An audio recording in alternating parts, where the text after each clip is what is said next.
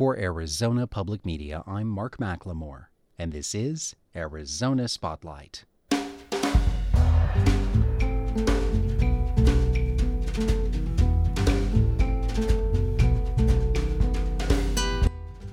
Coming up. This week, AZPM has been bringing you stories about finding home. We continue next with a visit to World Refugee Day in Tucson. We'll hear a local artist tell about creating a representation of a beloved community. Plus, meet some kids who are putting our state's national parks in focus, and an essay about creating a blended family from Adiba Nelson. Those stories are next on Arizona Spotlight. On Saturday of last week, World Refugee Day was observed around the planet.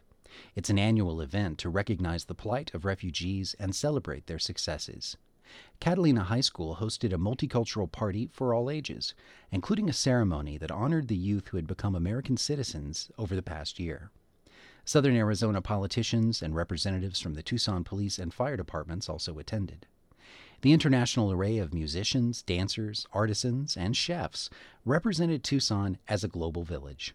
I first spoke with Emmanuel, a former broadcast engineer from Kenya who was there to share his music and his story. He started by telling me how long he's been in the United States. Three years, three months, and five days in USA. you know exactly the Yes, number. yes. When people ask you, Where's your home? What do you say? Currently, I don't know, but I know because the only document I have, I have a, a green card, mm-hmm. permanent resident. I find myself a Tucsonian, an Arizonian, a USA. How has Tucson been to you in this time? Wonderful, beautiful, best. Recently, I went to visit New York and I went to Tennessee. When I came back, I was ill. Not sick, but ill. How so? The weather. The weather, the other side, no. It didn't, buy my, my, my body. I'm okay now. I'm okay. Tucson Is- is the best. Is this weather like what you grew up with? Is this similar? It's not, but similar to the refugee camp where I used to live. So I grew up kind of in Kenya, in a place that was semi-desert, like here. So that's where I started my life. The 20 years I mentioned, I was registered in that environment. I could go and come back, but that was my station. That's maybe why I got used to this heat and climate. What did you do for a living when you were in Africa, and what do you do for a living now?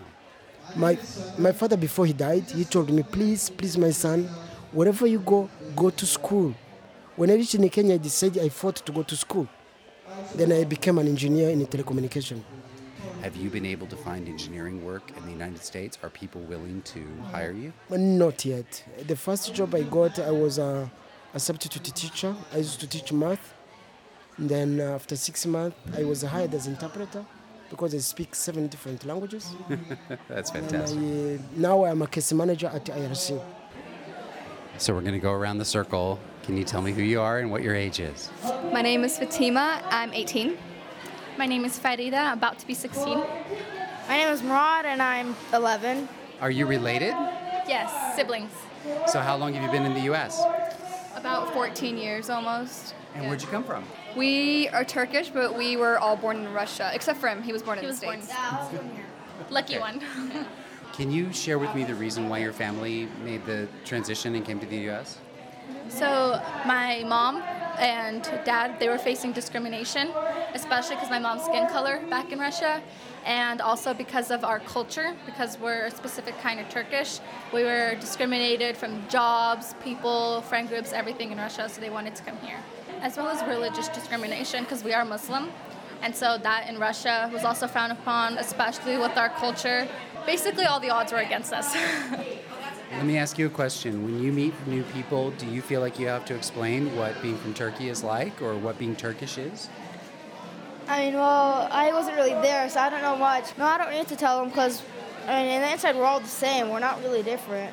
And we should all have the same rights, and no one should be like, you know, we, should- we should have the same rights and stuff. Yeah. So, do you have plans for what you might want to do? You're 18, so you're on the verge of having to start uh, getting I a did. job and all that. What are you going to do? Well, I already started college a week ago.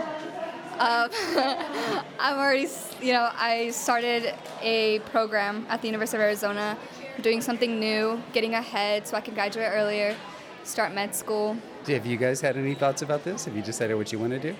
Well, I just finished like a government program this summer where I was learning about our government and how our city works because I'm interested in politics and law, but I'm also interested in business. So I'm just hoping to graduate at 16, enter college, and find out what I'm passionate about. So, when you think about home, what do you think about? When people say home, this is my home. I was born, I mean, I wasn't born here, but I was raised here all Absolutely. I think we had to learn that too because people tried to tell me what my home is, where it's like Turkey's your home, no Russia's your home, no America's your home. And I had to realize home is actually where my family is because we got pushed to Russia. We're now in America, and that's what defines home. It's not your circumstances, it's what the people you're around. And, and young man, have you ever thought about wanting to go to Turkey or Russia? Yes, I'm actually thinking about it, and my parents said that I might be going soon with them, so I'm very excited to see what they've gone through, and my parents too. Tell me who you are. Identify yourself. My name is Jonathan Martinez, and I founded the Pawn Initiative. It's a company where I'm trying to reach out to um, other places in Tucson to bring chess. Anybody can play chess, no matter what race, religion, gender, sexual orientation, language, it doesn't matter. And that's why I thought chess is perfect to bring to refugees, people who can't speak English, who just got to the United States. And it's a bonding technique where we can bond friendships and Sure. Can you tell me how old you are? I'm 15. 15 years old and you decided to do this. That's pretty amazing. I'm sure people tell you that all the time, but have you had some players come to you today from other parts of the world? Yeah, I played against this kid. I don't know where he was from, but um, he didn't speak a bit of English, and we still had a really good game. So, introduce yourself for us, please. Uh, my name is Meharia Habibi. I'm um, a former refugee from Afghanistan, and I came to Tucson about 18 years ago. What was your refugee experience like? Uh, do you have a reason you can share with us why your family chose to leave Afghanistan? So during the Taliban regime, um, we couldn't stay there anymore because my mom was a single mom and she couldn't support us, so we had to leave, and of course because of the war as well. Um, so we left um, when I was only 12 years old, and we went to Pakistan and lived there for five years before we came here. How big was your family? Uh, it was my mom, my sister, and me. And now, what do you do for a living? I work for the International Rescue Committee, which is a refugee resettlement agency um, and one of the affiliate offices here in Tucson. What's your main mission uh, personally? Not the mission of IRC, but why do you do this? I love to give back to the community that helped me. Um, so I really feel connected with um, the refugees that I work with. Um, I feel that um, when I came here and when my family came here, the community helped us to, um, you know, have a better life here. Um, so I definitely want to give back to that community. And whenever I go home, I feel good about what I do, and I can sleep at night because I know that I have made a difference in somebody's life. Do you remember a time though when you were a little girl when this didn't seem like home? Uh, yes, when I first uh, came here, actually, I went to high school here in Catalina, where we're at right now. and when I first came here, I went through a culture shock. It was really difficult for me to adjust. Um, I mean, you can imagine being uh, only 12 years old, leaving your country with nothing. So you've met many young women, I would assume, who might remind you of yourself. Yes, for sure. Whenever I see um, like the refugees that I work with, especially the ones that are really struggling and they they think that it's really hard for them to adjust to life here, I share my story with them and I let them know that it's very hard. I understand, uh, but trust me. After a few months, after a year, maybe after two years, you will see that everything will be um, different and you will feel good. Just work really hard and give back and get really involved.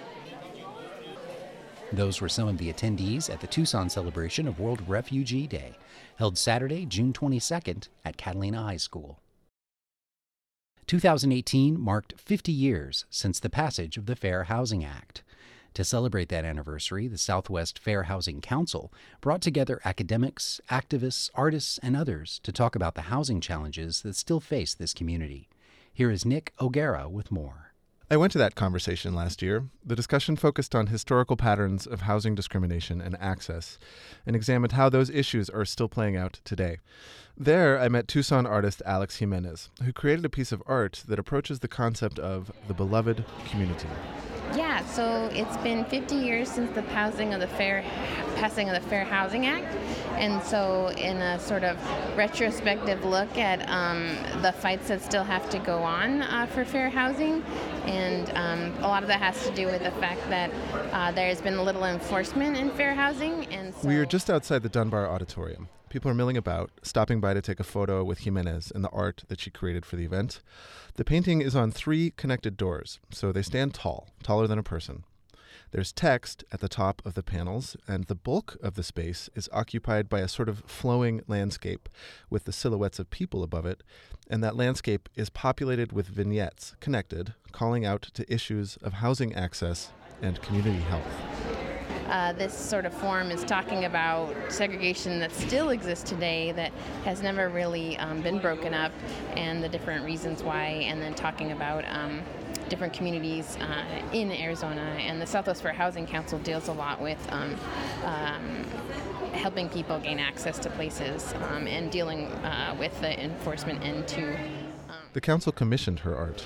Yeah, they wanted to have a piece that was both uh, illustrative of a story and that um, also uh, advertised sort of their values. And so uh, the top half is real bold and um, you know has a quote from Martin Luther King um, to create a beloved community, we have to have qualitative change to our souls and quantitative change to our lives. It's uh, really a quote that they felt very strongly about, um, and so it was the main theme of the whole piece. The piece Jimenez created is a triptych about the idea of a beloved community. That concept is referenced in the text at the top of the center door. On the right door, scenes show current barriers to that beloved community and fair housing. On the left door, Historical barriers are represented, including redlining. Jay Young of the Southwest Fair Housing Council says the term redlining comes from a practice started in the 30s. The federal government created maps ostensibly indicating levels of lending risk in different areas of cities. Those maps had risk indicators that drew literal red lines around African American and minority neighborhoods. The practice shaped segregation in American cities. This is one of the elements Jimenez depicts in her piece. Um, there were gated communities, um, there was segregation, which you can kind of all see, and then redlining areas are close to uh, waste and factories and industrial sites. And then in present day, you often find schools next to coal plants and um, coal power facilities and fast food and Circle K and, and um, prisons. And um, on the present day blocks, you have banks that often block access to um, affordable housing. Um, and then you often have realtors who steer you away from wanting to um, be in a certain community by showing you where you should belong, uh, which is often a more segregated area. Um, and then it's now uh, personal lawsuits that often grant you access to housing that you wouldn't normally have. Um, so yeah, the piece is all about that. And in the beloved community, we see jobs and produce and cafes and homes and gardens and lots of green, and it's just a, a dream.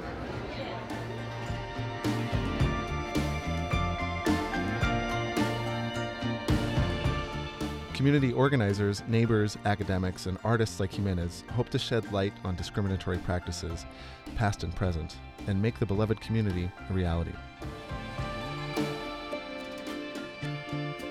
For Arizona Spotlight, I'm Nick O'Gara. The art that Alex Jimenez created is on display at the Southwest Fair Housing Council's office in downtown Tucson. Among the dreams that Stewart Udall had for the deserts of Arizona were to make them accessible to all and to help others realize the beauty they contain. Parks in Focus, a program that Udall started, is going strong today, with the mission of helping youth who live in the city take what is often their first venture into the great outdoors.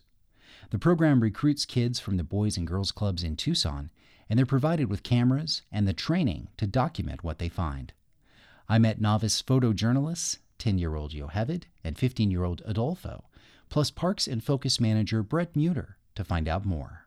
Well, I describe it as a great opportunity I get from going to the Boys and Girls Club and keeping me busy throughout like weekends and breaks instead of like going out and like doing other things that I shouldn't be doing or like staying at home. That's very honest of you.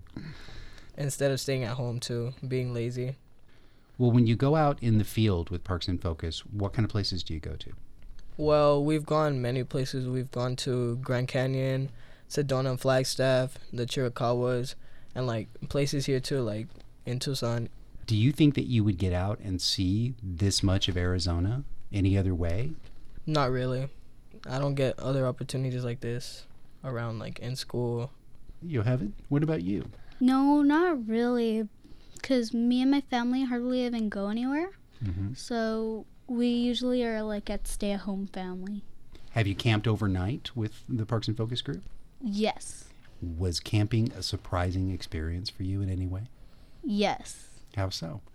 Um, when it's very quiet at night, we could hear bugs chirping and we could hear like owls. What about for you, Adolfo? What is something that is memorable or special about camping out under the stars? Mine, it would probably be like hearing the kids laughing, making jokes. Brett, tell us a little bit about how the program works and how do you end up uh, helping these kids make the transition from maybe a real urban lifestyle to sampling some of the great Arizona outdoors? Parks in Focus has been partnering with the Boys and Girls Club for uh, 20 years now. And the mission of the program is pretty simple it's connecting youth to the outdoors, to our public lands through photography.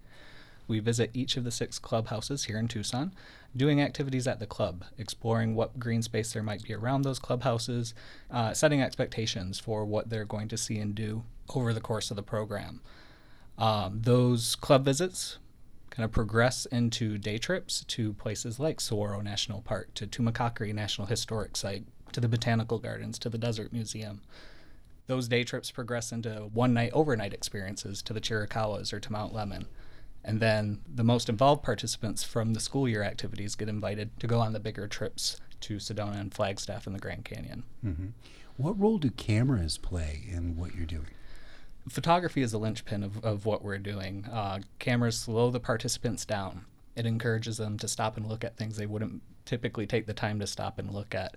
It's really a safety net for a lot of our participants who are going out there and experiencing the outdoors for the first time. Can you tell us about a situation where you were able to document something with the camera that you thought was really special? You can go first, Adolfo. Beautiful landscape and like sunset pictures that we were able to take. And like normally I wouldn't like remember a specific sunset, but these I were able to take pictures and trace them back to like a website. I was able to see them again. And when you got back, were you anxious to share those pictures with your family and friends? Yes, I had like beautiful pictures. Yeah, great. Fantastic. And you'll have it. what about you? Did you like to take pictures before you tried this program? Yes, I always took pictures with my mom's phones. Me and my brothers usually go outside or go on our roof and take pictures of sunsets and the mountains. Brett Muter, how do you think that the originators of this program would feel about where it's gone today? This program was set up to honor uh, really the legacy of Stewart Udall, who was a champion for the environment and for our public lands reaching the 20 year mark of this program is really special, and this 20 year partnership with the Boys and Girls Club is incredibly special. And the program has evolved quite a bit o- over the past two decades. So I, I would hope that we're making Stewart Udall proud. My guests were Yocheved, age 10, and Adolfo, age 15, with Brett Muter, a program manager for the Stewart L. Udall Parks in Focus program.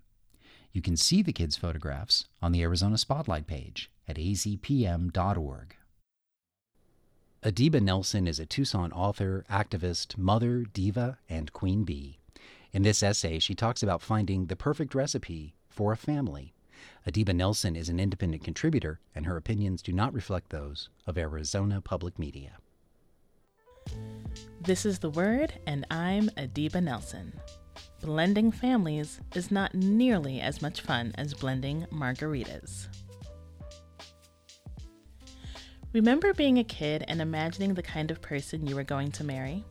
I do. At six years old, I proclaimed proudly that I was going to marry a man named Ken, Or maybe it was Kevin. We were going to have two kids, Bobby and Rebecca, a big house with a white picket fence, and a golden retriever. Oh, and we'd be 21 when we got married and have our first kid by 22 and last by 24. Thank God for those imaginary children that this dream did not come true. Those kids would be wards of the state in no time. Fast forward 32 years, and yes, I did finally marry the man of my dreams.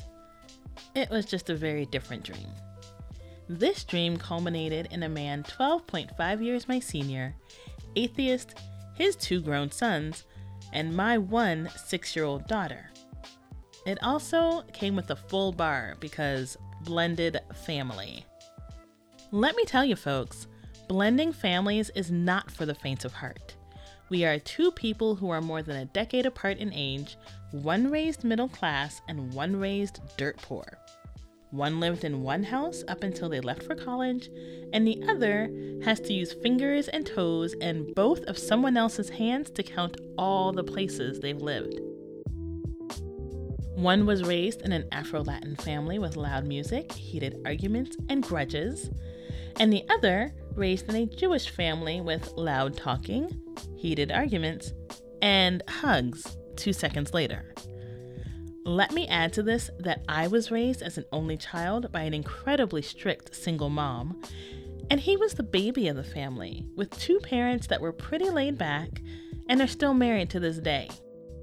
When I tell you that we couldn't be more different if we tried, I'm not kidding. So, how do you go from two insanely different individuals living life separately to two insanely different individuals merging their separate lives into one family portrait, all while avoiding a cosmic meltdown? Well, very, very carefully. And with a bottle of wine. Or maybe 50 bottles of wine. You can imagine that the difference in our upbringing greatly affected our views on parenting, and this difference greatly affected our ability to peacefully cohabitate when we first moved in together. I grew up fast and independent, typical latchkey kid, could cook, do my own laundry, and take buses across town by myself by the time I was 13. I expected the same level of independence and autonomy in his two boys. My husband, on the other hand, was their chauffeur, chef, and laundromat. This was not working for me at all. I was not about to be anyone's maid, and I surely did not expect him to be a butler. He and his two sons, having lived like bachelors before I came along, they were used to bachelor living walking around in their underwear, peeing with the doors open, openly joking about things that teen boys joke about with their dad when a woman isn't around. Except now, a woman was around. All the time.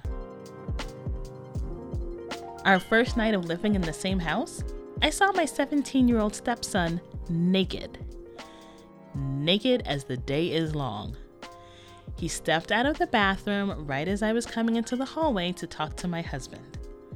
That, my friends, is something I can never unsee. I have been snarked back to for making people put their dishes in the sink, told I hate you, and told we didn't choose you, he did. However, I've also had my daughter fall hopelessly in love with her new big brothers been comforted by their concern when my mother was hospitalized for a month over the holidays, and was moved to tears when just after their father and I officially became husband and wife, the older of the two hugged me and said, I have two mothers now. This blending stuff is not for the faint of heart, folks. I have slammed doors so hard pictures fall off the wall and shatter.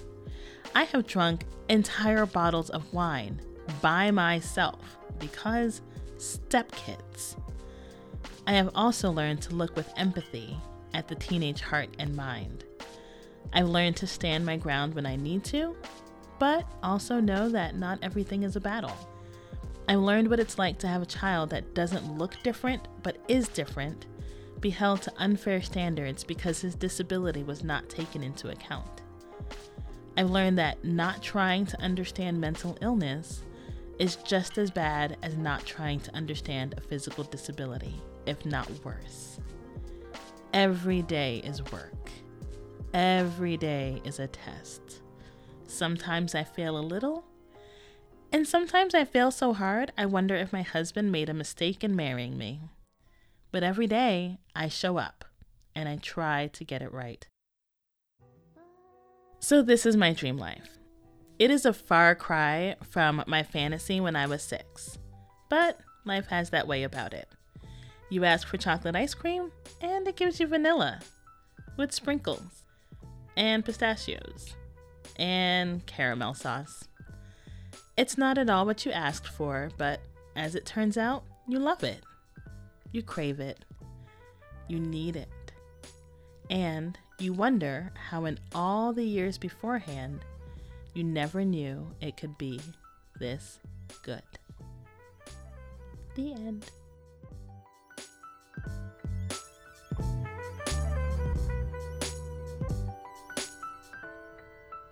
You can find much more of Adiba Nelson online, especially at her website, The Full Nelson. The beats were by Benby. Thank you for listening to Arizona Spotlight.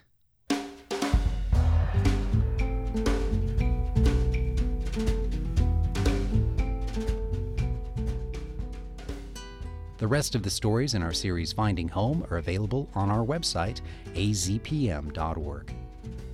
This show originates from the AZPM radio studios. AZPM's news director is Andrea Kelly. The music is by Calexico. I'm producer and host Mark McLemore.